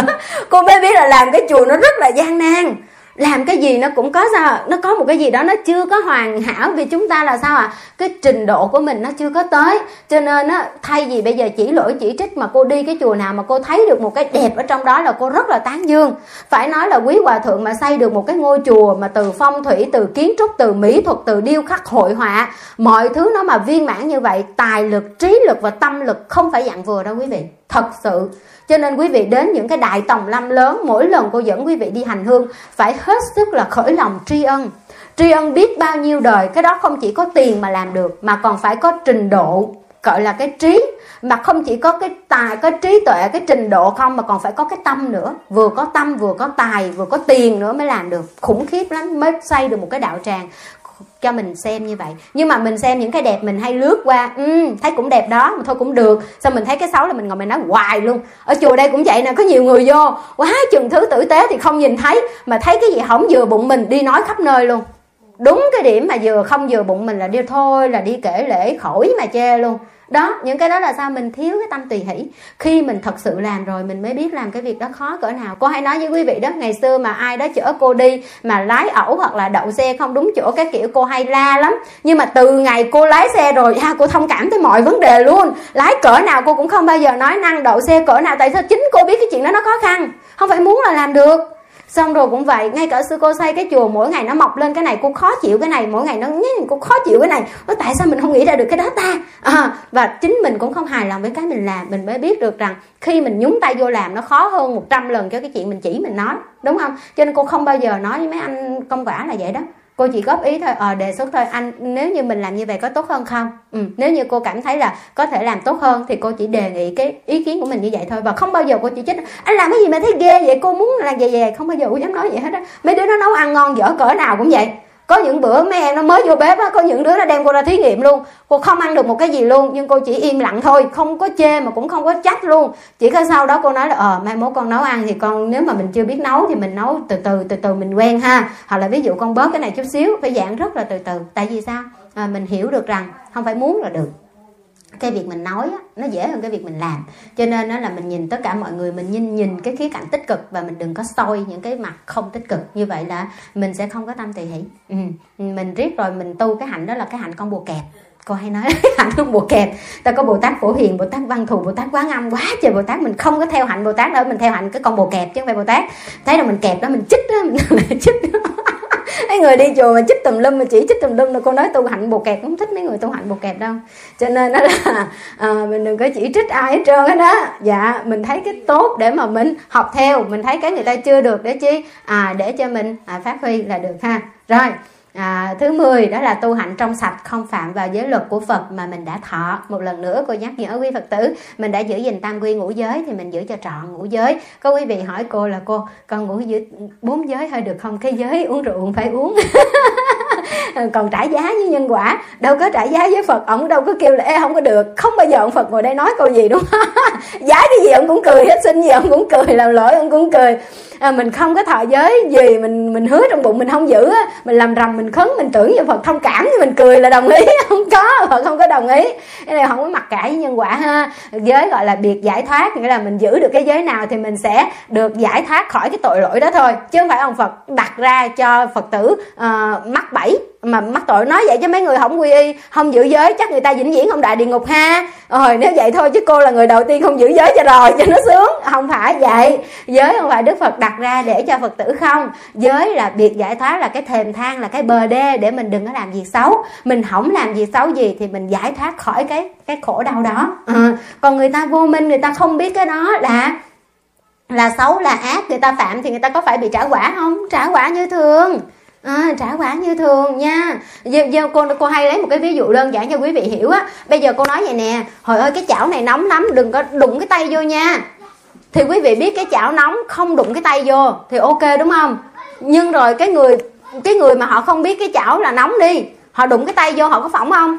Phỏng chứ. Rồi bây giờ quý vị biết cái chảo đó là nóng nhưng mà quý vị vì sơ ý đụng vô có phỏng không? Vẫn phỏng đúng không? Vậy thì cái việc mà quý vị biết hay không biết nó có ảnh hưởng gì đến cái chuyện phỏng khi mà đụng vô chảo nóng không? Không. Tương tự như vậy, mình biết sát sanh là ác không? Ác mình không làm. Hoặc là mình biết rồi mà mình vẫn không làm được thì mình vẫn sát sanh mình có tội không? Có tội về cái người không biết sát sanh á, là có tội sát sanh có tội không? Dạ vẫn có tội như thường. Hoặc là đơn giản dễ hiểu hơn là mình qua hàn quốc mình nói mình biết tiếng hàn, cái mình đi à, ăn trộm, ăn cắp ở trong siêu thị, cái mình nói là, ai, tôi không có biết luật hàn quốc, tại tôi không có biết chữ được không? Vẫn bắt mình như thường. Tức là biết hay không biết là chuyện của bạn nha. Nhưng mà vi phạm pháp luật là sao? Vẫn theo à, vẫn theo luật pháp như thường. Tương tự vậy luật nhân quả nó cũng vậy thôi. Đúng không? Cho nên đừng có những người mà có cái tư duy là thôi chắc giữ hỏng được đâu. Thôi khỏi quy y đi khỏi quy ý chi? Khỏi giữ giới. Đặng mình khỏi phạm giới. Đặng mình khỏi phải trả quả hả? Đầu tính khôn dữ vậy? Không có ha. Bạn quy y để bạn biết rằng cái việc gì tội, cái việc gì phước để mình biết là mình làm được á, thì mình làm liền. Mình chưa sửa được thì mình biết cái đó là việc xấu để mình sửa dần dần, chứ không có nghĩa là à mình quy y mình giữ giới xong mình mới có tội. Còn những người không quy y không giữ giới làm ác không có tội. Hiểu không? Hiểu rõ chưa? Ờ à, cái mùa nào quy y cô cũng phải nói lại cái chuyện này hết á. Sợ biết sao sợ thọ giới mà không giữ được mang tội. Ủa vậy chứ không thọ giới mà phạm giới thì có mang tội không? Tội còn ghê hơn tại vì không biết cái đó là ác làm tới luôn đúng không? À, cho nên cái đoạn này là phải quyết trạch rất là rõ ràng ha. Thương quá à. rồi rồi và cái cuối cùng đó là đặc biệt thi ân cho người thì không cầu báo đáp. Cái này quý vị phải nhớ nằm lòng luôn nè. À, con đối xử với người ta vậy đó cô. Mà cô coi đó coi có được không? Lúc còn giúp nó nó vậy đó mà giờ nó đối xử với con vậy đó làm sao? Là thi ân cầu báo đáp đó. Trong lòng mình là lúc mình giúp người ta làm sao ạ? À? âm thầm in kinh ni trong lòng mình mong muốn người ta phải mang ơn mình có cái thái độ đó là vĩnh viễn không có không có thoải mái được. Tại vì sao? Đức phật nói chứ không phải cô hiếu nói nha. Câu này đức phật nói là chúng sanh á, bản chất là vô ơn. Dạ. Chúng sanh rất là vô ơn hơn là biết ơn. Mình có thể giúp người ta 100 lần. Lần thứ 101 mình không giúp người ta chửi hoài cái dạng đó. Mình có thể cho mượn tiền hoài nó không trả, mà có một lần mình không cho mượn nó chửi mình suốt luôn đó, chúng sanh thường vô ơn hơn là biết ơn. Cho nên khi mà mình giúp đỡ ai, mình nên giúp với tâm gì ạ? À? tâm rộng rãi ba la mật luôn. Giúp là giúp luôn, không có tính kể nữa. Chứ không phải giúp để mày nhớ ơn. Từ nhà mày mốt mày trả nha. Trời ơi, vậy đó, có nhiều người đến cúng cho cô mà dằn dập dằn dập cô còn cúng cho cô cái này, cô biết cái này ngon lắm, cô đừng cho ai ăn. Nha tôi mệt quá. Mấy đồ đem về ăn luôn đi. Vậy có cúng cho cô không hay giữ có nhiều người cúng rồi bắt cô phải xài nha. Cô phải mặc cái đó nha, cô đừng cho ai nha ủa mà cái đó cô bạn không vừa thì sao? Ừ đúng rồi cô được quyền cho chứ đúng không? À, mà có những người là bắt buộc cô phải xài nha hoặc là cúng cái gì cho chùa là phải để ngay trên chánh điện nha bưng chỗ khác là không được nha vậy có cúng cho chùa chưa? Nó đựng vẫn là đồ của mình mà. Đúng không? Nhất là tết, nhất là cô bị hoài luôn. Tết nhất là người ta mang quả đến cúng rất là nhiều. Thì mình cúng thắp nhang xong mình phải dời đi cái chỗ khác để còn cái chỗ cho người ta bưng đến nữa, đúng không? Bữa sau thấy cái món mà mình cúng mà nó dời qua một bên là không ưa rồi đó nha. Là bắt đầu là thôi, không xài thôi con đem về. Ai mà biết chùa đâu cũng khoái cái đồ bự, đồ đẹp. Thôi, chê thôi, đem về. Cứ gì đó. Vậy là quý vị cúng chưa? Chưa cúng. Cúng rồi mà còn chấp chấp hoài luôn. Khổ hết sức à. Cho nên nó cô nói cái đoạn này thi ân thì đừng cầu báo đáp ha. À, ngay cả vậy mình đã muốn tập cái hạnh bố thí là cho đi đúng không? Là xả bỏ cái tâm ích kỷ đúng không? Mình cho rồi mình trách nữa là giống như bố thí kiểu cô nói bố thí kiểu có hai kiểu. Kiểu thả diều với kiểu thả chim. Phóng sanh là mình thả chim cho con chim nó bay đi. Còn có vụ phóng sanh như thả diều ở cầm sợi dây giật giật. Đừng có phóng bố thí kiểu thả diều giật lại chi vậy? Giống như cái kiểu đó, giống như là bố thí gói xôi mà xin lại miếng lá chuối á. Như vậy? Tiếc miếng lá chuối. Mắc cười vô cùng. Mà không thấy mình mắc cười. Thấy cái đối phương đó là vô ơn bạc nghĩa không à không, mình cho là cho nó bay luôn, đúng không? Phóng sanh có muốn con cá nó mắc kẹn lại không? Phóng sanh có muốn con chim nó bị rớt xuống không? Không. Vậy mà kêu cho luôn không chịu. Thích giữ cái dây giật giật ngó chơi nhưng thả diều vậy? Thả diều thì vui, nhưng mà bố thí kiểu thả diều không có phước đức gì mấy, nha. Rồi, quý vị để tự xét lại lòng mình. Vậy 11 cái pháp đó xác định người ngu hay người trí? Giờ mình xếp mình vô loại nào? Chắc đứng bên mé này hết mắc cỡ quá. Vậy đó mà biểu đi tu không chịu thôi con nhà tu tâm. À, không thấy tu gì hết. Hỏi tới là cái gì cũng không biết tu được chưa chưa sửa được không không tới chùa không không luôn. À, mấy ca này khó nha. À, có nhiều người đến tư vấn cô mà ôi trời ơi kể quá chừng kể con khổ lắm cô gia đình rồi trầm luân khổ ải đủ thứ chuyện hết đó cô kêu hôm nay tới chùa công quả tụng kinh một bữa được không sám hối một bữa không? Con bận lắm con đi không được luôn. À, thôi ở nhà luôn trầm luân luôn đi chứ làm sao giờ? Cái gì cũng muốn hết mà tu không muốn. À muốn con mình ngoan ngoãn nghe lời mình, muốn chồng mình yêu thương mình chung thủy với mình, muốn mình làm đâu thành công đó, đầu tư ít được nhiều. Cái gì cũng muốn nhiều người đến đây xin một cái số dài như vậy, chép ra mấy tờ a 4 biểu cô đọc luôn mà mình làm phước thì không có bao nhiêu hết cũng có nải chuối mà xin quá chừng nữa vậy đức phật khổ tâm lắm. Dạ đức phật bỏ ngai vàng cung vàng điện ngọc chứ không phải để ăn cái chánh chuối xanh của mình đâu nha. Cho nên ở đây cô nói rất là chân tình luôn á. Nói ra nữa thì quý vị thoái tâm bồ đề chứ thật sự á cái phước của mình là do mình tự tạo. À, cái quả báo xấu hay tốt là do mình tự tạo. Cho nên mình biết thương mình thì mình ráng mà tu. Vậy thôi. À, mình ráng tu ráng làm lành ráng bỏ ác chứ mình tới chùa ha là cái trợ duyên cho mình tới chùa để một lần nữa thầy cô sách tấn mình. Tới chùa để một lần nữa giải nghi trong một tháng qua nửa tháng qua trong một tuần qua. Lời nói hành động tư duy của con có cái gì sai lệch? Thì mong quý thầy quý sư cô bạn đạo sửa giúp con tinh tấn giúp con. Ở nhà lại phật 10 lại là bắt đầu mỏi lưng rồi bắt đầu con kêu chồng ngoắt rồi thôi tới chùa lại mình ơn không ai kêu nữa 108 lại rốt ráo. Thì cái đó là cái rất là lợi để cho mình tu tập. À, cầu an cầu siêu cũng vậy với cái tha lực với cái đạo lực của quý thầy quý sư cô xin hồi hướng gia hội cho cái phước báo nhưng mà cái gốc vẫn là gì? Chính mình phải làm lành, ha. Chứ mình đến chùa mình đăng ký cầu an, ra ngoài mình vẫn cứ tham sân si như thường. Mình chửi bới người ta như thường, mình gieo an trái như thường, mình đi nói xấu thị phi như thường. Thì có 10 thầy cô hay 100 thầy hay một ngàn thầy cầu an mình vẫn bị người ta đánh như thường. Đúng không? Chứ mình cứ vậy hoài sao được? À đó, cho nên là mình phải cố gắng, hết sức cố gắng nha. Rồi bây giờ nãy giờ là cô đã nói tới hai pháp đầu tiên, quý vị thấy mệt chưa? Dài chưa? Dạ thôi, cô sẽ ráng giữ đúng giờ. Vậy bài kinh này mình phải học hai buổi rồi nha quý vị. Cái đầu tiên của một vị tỳ kheo là biết sắc. Ôn lại bài, nhớ chưa? Sắc là các chất hình thành nên. Sắc pháp đó bao gồm tứ đại, đó là đất, nước, gió, lửa. Thứ hai là biết tướng. Biết tướng tức là biết rõ nghiệp tướng của người ngu và người trí. Thì đoạn này cô đã giải kỹ rõ cho mình cái chữ ngu và chữ trí và như thế nào là người trí trong nhà phật. Chúng ta nhớ rõ chưa? Rồi bây giờ qua cái thứ ba ha, kỹ năng của cái người chăn bò tốt á, là phải biết như thế nào biết trừ trứng con bọ chét. Quý vị biết con bọ chét không? À, cái người mà muốn chăn bò tốt là phải trừ cái trứng của con bò chết. Tại sao? Con bò chết mà nó ký sinh trùng trên da con bò thì con bò nó sẽ không khỏe mạnh được nó sẽ bị ngứa nó sẽ bị ghẻ lỡ đúng không? Vậy thì người tu mà để trứng con bò chết mà nó xanh sôi trên cơ thể mình nghĩa là sao? Ừ, tu không được đâu. Vậy thì là sao ạ? À? ý nghĩa của cái việc trừ khử cái trứng con bò chết trên thân con bò với đồ liên hệ với người tu là như thế nào? Phải trừ khử ngay từ trong mầm móng những cái ý niệm về dục sân hại và những bất thiện. Cái này khó nữa nè quý vị. Đoạn này là cái đoạn có uh, có từ ngữ thuật ngữ Phật học chứ quý vị nghe chậm chậm để mà nhớ nha. Đó là sao à phải trừ khử từ trong mầm móng cái trứng là cái thể hiện cái mầm móng tại sao không nói trừ cái con bò chét đi mà đức phật phải kỹ lưỡng mà chỉ là phải trừ cái trứng của con bò chét vậy? Con bò chét thì dễ nhìn thấy rồi đúng không? Trừ cái con bò chét thì ok nhưng mà cái trứng của nó khó thấy hơn đúng không? Và cái trứng này sẽ nở ra cái nhiều con bò chét nữa đúng không? Đó à, chúng ta đi phóng sanh mà cái bà đó bà còn bà bán cá mà còn biết phóng sanh nữa đó bà còn nói là gặp một con cá nào có trứng là bà kêu cô mua giùm cái thao cá trứng này đi. Con cá này cá nào cũng có trứng hết á. Bà biết vậy nữa mà tại vì một cái con cá trứng đó nó sẽ đẻ ra rất nhiều con cá con. Cho bây giờ giết một cái con cá trứng đó là giết rất nhiều con cá con. Tương tự như vậy chúng ta trừ con bò chét mà không trừ cái trứng con bò chét thì một cái ổ ấu trùng của nó sẽ nở ra biết bao nhiêu con bò chét nữa. Quý vị hiểu không? Quý vị hiểu cái nguy hiểm của cái việc mà mà những cái tư duy xấu ác nó nằm trong mầm móng mình không? Cho nên trong kinh pháp cú mới nói gì? Tâm dẫn đầu, tâm làm chủ. Nghĩa là cái suy tư, cái tư tưởng của mình là cái ý thức của mình à mình đừng có coi thường những cái tư tưởng xấu. Không có hại ai đâu, nghĩ trong đầu vậy thôi. Và cái nghĩ trong đầu là cái nguy hiểm. Tại sao nó sẽ ghim vào cái a lại gia thức của mình? Đi từ kiếp này qua kiếp khác, bao nhiêu kiếp luân hồi, mình sẽ vẫn vẫn nuôi dưỡng những cái mầm móng xấu ác như vậy. Cho nên, đừng có coi thường những cái niệm ác khởi trong tâm. Cô nhắc lại một lần nữa. Ngay chính bản thân sư cô cũng đã sụp hầm, sụp hố từ cái chỗ này tại vì cô nghĩ là mình rất là đủ đủ bản lĩnh và đủ sáng suốt để mình không làm ác. Nhưng mà cái cô nghĩ xấu trong lòng á, đâu có ai thấy đâu, đúng không? Không ai thấy. Và mình còn dám tự tin là mình sẽ khẳng định là mình sẽ làm chủ được bản thân mình đối với những cái ý nghĩa, đối với cái cái cái cái thân nghiệp của mình, tức là không bao giờ mình làm ác bằng bằng cái tay chân cơ thể của mình.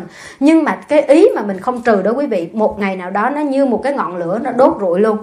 Nên điều này quý vị phải hết sức không có tin vào bản thân mình. Cô nói đi nói lại cái đoạn này rất kỹ, tại vì cô đã sụp hầm cái chỗ này và cô rất là mong muốn quý vị sẽ né được cái đoạn này. Đức phật nói rất là nhiều rồi, đừng có tin vào chính mình khi mình chưa thành a la hán tại vì khi mình còn là phàm phu thì gần như 90% những cái suy nghĩ của mình là sai lầm quý vị hiểu không?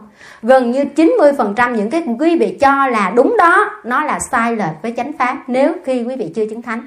Cho nên cái tâm là cái thằng lừa đảo mình nhất nè. Cái thằng dẫn mình đi từ lừa nhất nè. Thì chỗ này đức phật dạy đó, phải trừ bỏ cái trứng của con bồ chét, giống như là người tu phải trừ khử ngay những cái mầm móng, gọi là các cái ý niệm. Ý niệm nào phải trừ khử nè? Ý niệm về dục, sân, hại và bất thiện. Nghe thuộc bài chưa? Những ý niệm về dục, về sân, về hại và những bất thiện khác thì phải trừ ngay khi nó còn trong mầm mắm khởi lên là phải trừ liền. Hồi nãy em này em nói là con không nhìn trai đẹp. Đúng rồi khởi lên là trừ liền luôn, không nhìn đi là không có dính. Lỡ nhìn là nó dính rồi sao? Mà tự tin lắm nha. Ờ tự tin ghê lắm. Mấy người tự tin như vậy bởi vậy ông bà mình nó không có gì sai hết, không thương những kẻ thương mình, lại thương những kẻ nhìn mình thờ ơ gì đó chảnh cho giữ vô tới rồi rớt chúng cái người nào. Cũng có câu nói làm sao à đúng rồi ghét của nào trời trao của đó. Lúc đầu mình nghĩ ừ, sao mà mình có thể thích được nó? Thế mà ghê hà đúng không? Dạ đó mấy cái thấy mà ghê đó mới ghê đó chết ngay cái chỗ đó. Cho nên đó là khi cái ý niệm nó khởi lên chỗ đó nó diệt liền luôn. Không nhìn là không nhìn từ đầu luôn. Thì nó dễ trừ hơn khi mà nó khởi lên chứ đúng không? Giống như mà nước lục mà chưa vô nhà đi, cô chặn ở ngoài đường, có phải dễ trừ không? Đợi nó vô lên láng trong nhà rồi chữa nó cực hơn chứ, phải không? Giống mình bị sắp bây giờ đang tới cái mùa là cảm cúm đúng không? Là mình đi chích vaccine ngừa cảm cúm phải dễ hơn đợi mắc cảm rồi đi chữa không? Đó, cái gì cũng vậy, từ mà mắm cho đến đức phật mới dạy, cái thầy tỳ kheo và tỳ kheo ni sao? Nhìn người khác phái là nhìn từ cái mắt cá chân nhìn xuống hôm qua có đứa nào hỏi cô là cô có biết con con nhớ không? Không con đến chùa hai lần rồi. Mình đến 8 lần nữa chưa nhớ nữa chứ đâu, cô có nhìn cái mặt nó đâu. Cô chỉ thấy nó là một con người người đàn ông thôi, đó là cái tướng chung thôi. Cô không bao giờ nhìn kỹ.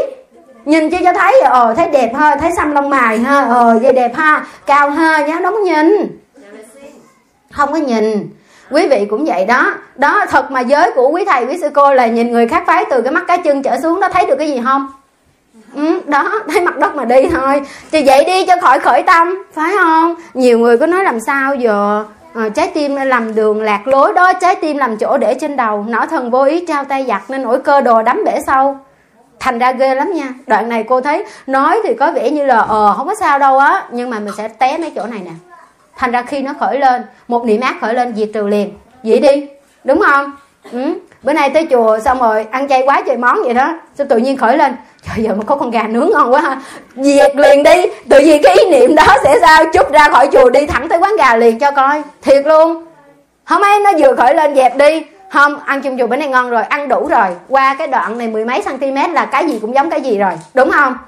Tới hồi mà lỡ mà không tiêu hóa ói ngược ra lại coi. Ghê muốn chết. Vậy mà hồi nãy trước khi ăn là lựa quá trời lựa luôn hà. À, phải không? Cho nên đoạn này nói ra thì kỳ nhưng mà quý vị phải thấy nó nguy, nghiêm trọng nguy hiểm. Cho nên đức phật dạy là chúng ta phải trừ bỏ từ trong cái mầm móng diệt là diệt từ cái trứng của nó. Đó. Làm sao? Bây giờ phải phân tích thuật ngữ nè dục tầm là gì? Tầm là gì sư cô? Cái này cô giảng rồi vậy đó nha. Cô giảng từ phật học phổ thông cho tới kinh trung bộ đều gặp cái chữ này rồi. Tầm nói một cách đơn giản dễ hiểu nhất là tư duy đó. Đúng không? Cái suy nghĩ của mình là cái tư duy nè. Về dục tầm là gì? Là cái tư duy tham muốn đúng không?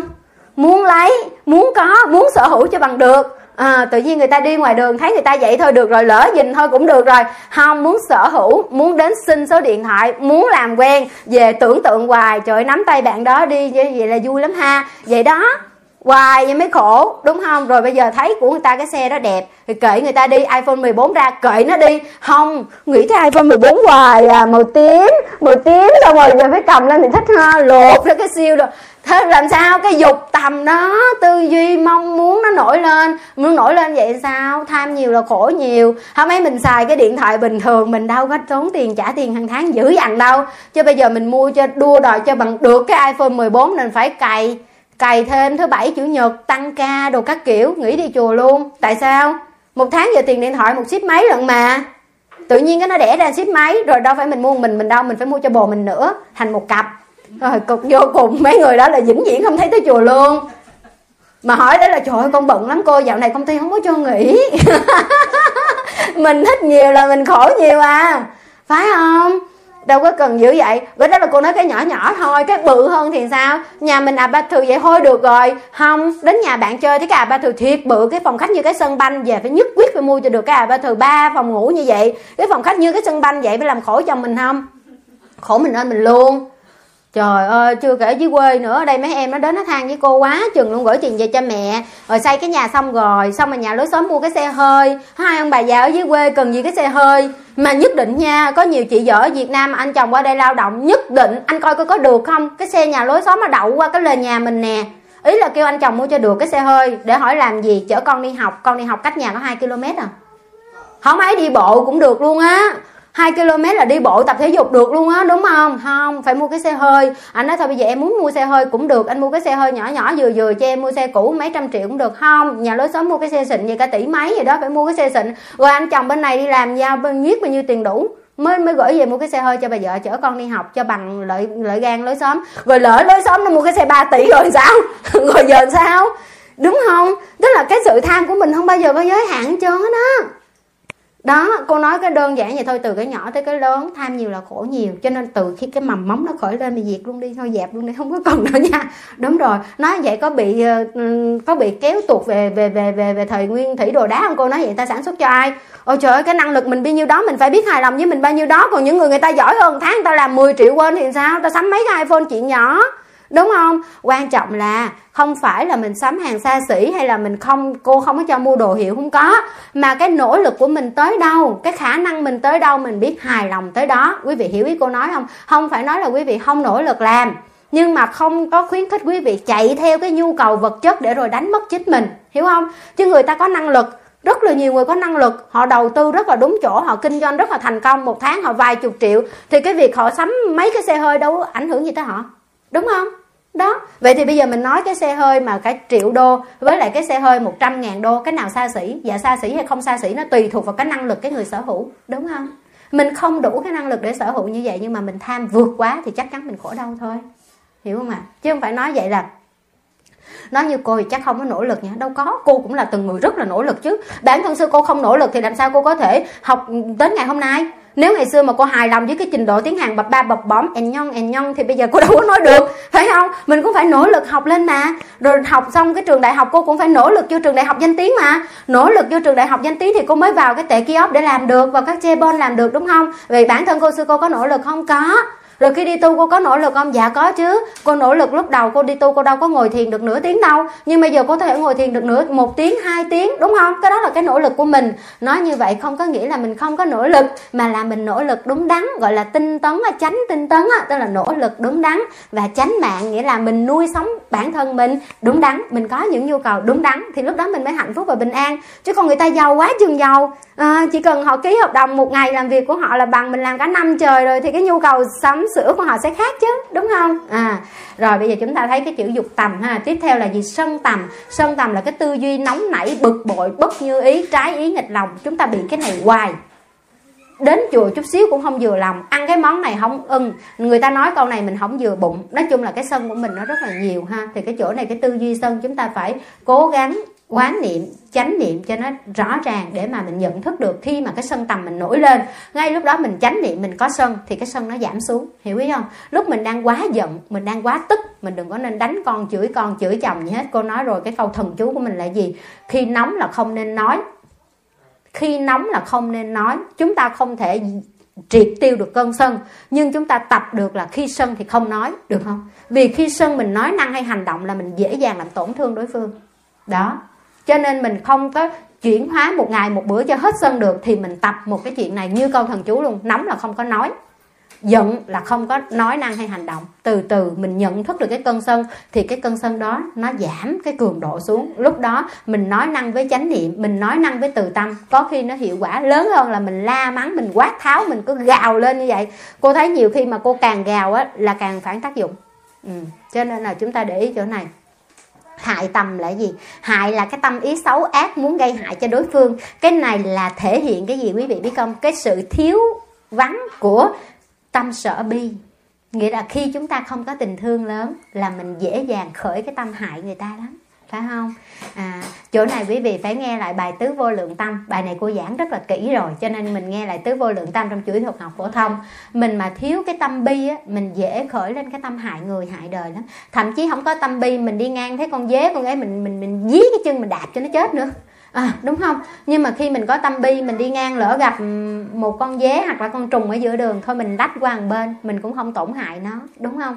Cũng vậy khi mình gặp cái người đó mình biết người ta không có tốt với mình mình tới cái chị đó còn nói xấu còn thế này thế kia còn hay ăn cắp vặt các kiểu nhưng mà mình đủ lòng bi mình sẽ hiểu thương cho chị này hơn. Tại vì chị còn như vậy là chị còn gieo rất nhiều ăn trái chị còn gặp rất là nhiều khổ đau đúng không? Đó khi cái lòng thương mình đủ lớn đó quý vị mình sẽ không có oán trách oán đời trách người hoặc là khởi lên cái tâm muốn hại đối phương nữa, ha. Dù đối phương đã từng làm tổn thương đến mình. Mỗi lần sư cô đi ra chợ mà mua cá, cô khởi cái tình thương vô cùng lớn đối với bác bán cá và cái chú bán cá cho mình biết là vì miếng cơm manh áo vì cái nghề đó đúng không? Thật ra mình có cái cộng nghiệp chứ ví dụ cô sanh ra và lớn lên nơi làng chài thì chắc chắn cô cũng sẽ đi biển đi cũng bắt cá bắt tôm bắt cua thôi không có gì hơn hết. Cho nên mình hiểu và mình rất là thương. Mình chỉ mong là bác đủ duyên nè bác đủ duyên để bác có thể chuyển nghề được cái nghề nào đó mà nuôi sống chân chính gia đình và không có tổn hại đến các sinh mạng khác. À, mình khởi lên lòng thương mình không chỉ trích mình không bài xích mình không chê bai. À, thậm chí có những người đi nói xấu sư cô nè rồi còn đem nick của sư cô đi rao bán tùm lum. Dạo này rần rần, mắc cỡ không thể từ Việt Nam tới Hàn Quốc là tới bên Mỹ, quý thầy cũng nhắn tin về nữa. Con ơi, coi làm sao chứ. Bây giờ không biết làm sao luôn á, quý thầy cô ơi. Cứ lấy cái hình của cô quậy tạo nít khắp nơi để sư cô giác lại hiếu chữa, từ bệnh đông y tới tây y, chữa xương khớp rồi đủ thứ trị nội trị ngoại. Đem cô bán đồ tùm lum hết luôn á. Quá chừng à. Mấy bữa cô nhìn cô cũng quạo nha, nhưng mà cô nhìn kỹ lại cô thấy thương quá đi hả? Người ta không biết nhân quả luôn á. Không sợ nhân quả miếng nào luôn á. Và đâu phải lấy hình cô đâu lấy hình mấy thầy nổi tiếng khác làm tùm lum nữa. Người ta chỉ muốn là trục lợi thôi. Mà vậy là không biết nhân quả mới trục lợi thì giờ cô thật sự luôn á không có quạo luôn á. Mà cô chỉ cảnh báo thôi cho những cái phật tử hoặc là những người mà nghe pháp mình cảm tình với mình. Đó có thấy cái bản mặt mình lướt qua thì cũng đó không phải cô nghe. Ờ, quý vị. Cô không có bao giờ đi rao bán thuốc đồ này cô không có chữa bệnh tào lao cô không có cô, cô không có có cái gì gọi là chuyên môn về y dược không có. Chưa từng học y ngày nào hết trơn. Không có bắt bệnh tùm lum đâu nha. Cô bệnh cô đi bệnh viện mà.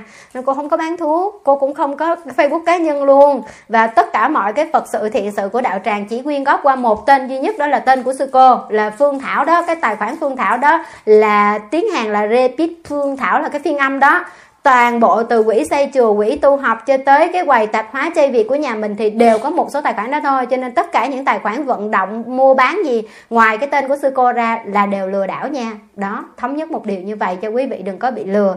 Chứ còn cô không có khởi tâm ghét người ta mà cô thấy tội luôn á bây giờ nó đem cô đi rao khắp nơi luôn. Lúc đầu cô còn nghĩ chứ, trời, tôi xin người cứ gian dối, nhưng xin người đừng có mượn tên tôi. Mà nay chẳng nặng mượn tên, mượn mặt của cô luôn. Trét hình cô tùm lum, cắt clip của cô nữa chứ, khổ ghê. Nhưng mà mình không có thấy giận, mình thấy thương thiệt ừ. hy vọng quý vị nào, mấy vị đó chắc không nghe pháp thoại cô đâu ha. Lỡ mà có lướt qua thôi đừng làm vậy nữa nha. Vậy là tạo nghiệp đó. Rồi, cái cuối cùng để mình nghĩ nè, đó là sao à cái mầm móng của tâm bất bất thiện pháp, ác bất thiện pháp này á, là nhiều lắm quý vị. Quý vị mà học ừ, và nghiên cứu về giáo lý, chú giải ác bất thiện pháp phân tích ra mấy chục cái vậy nè. Cô giảng chắc nguyên năm nữa mới hết. Nhưng mà lớp mình là lớp mầm non, cho nên cô nói một cái ác bất thiện pháp cực kỳ dễ hiểu, mà cô nói dễ hiểu rồi là phải thuộc bài nha. Cái gì gọi là bất thiện pháp? Bất thiện là không có lành, đúng không? Ừ. cái nào gọi là những cái pháp không lành? Đó là những cái pháp hại mình, hại người hoặc hại cả hai. Nghe hiểu không? Hại mình, hại người hoặc hại cả mình, cả người thì đều là ác bất thiện pháp. Có nhiều người nói với cô như nè con đâu có đó ác với người ta đâu. Con chỉ tự làm khổ bản thân thôi nghĩa là yêu rồi thất vọng á thất vọng thất tình á xong rồi đâu có trả đù thù trả đuổi gì đâu. Mình tự làm khổ mình không ăn không ngủ. Ừ, khổ quá vậy hại mình không? Hại mình. Hại mình vậy cái đó là thiện pháp hay không thiện pháp? Dạ là bất thiện pháp. Nha chứ không phải nói là con chỉ tự hại bản thân thôi chứ con không có hại ai. Vậy cũng không đúng nha. À, người trí tuệ là không hại mình không hại người.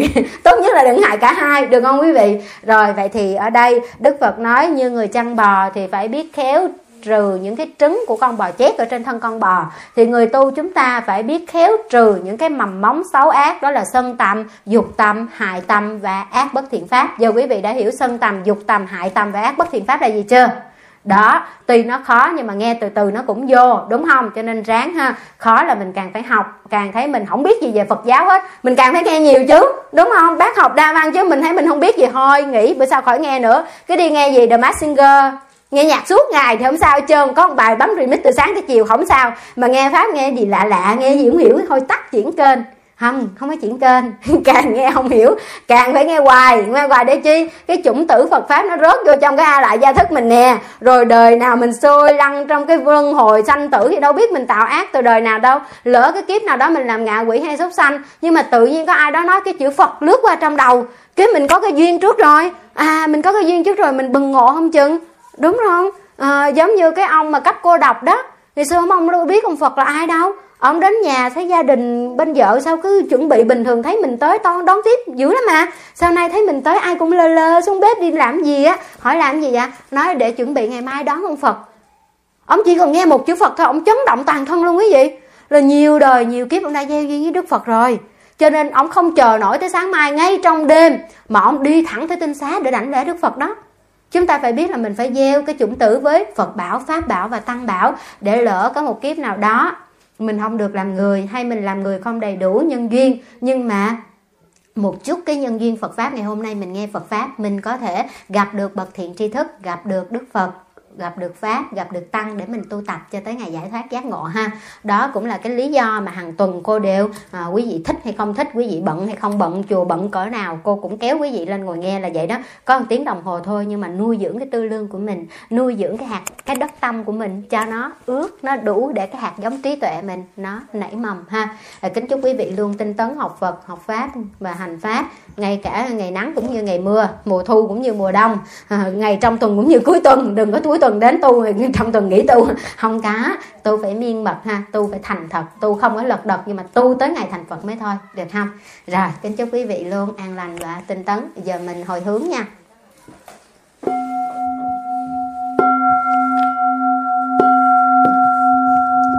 Chúng sanh vô biên thề nguyện độ phiền. Pháp môn vô lượng thề nguyện hồng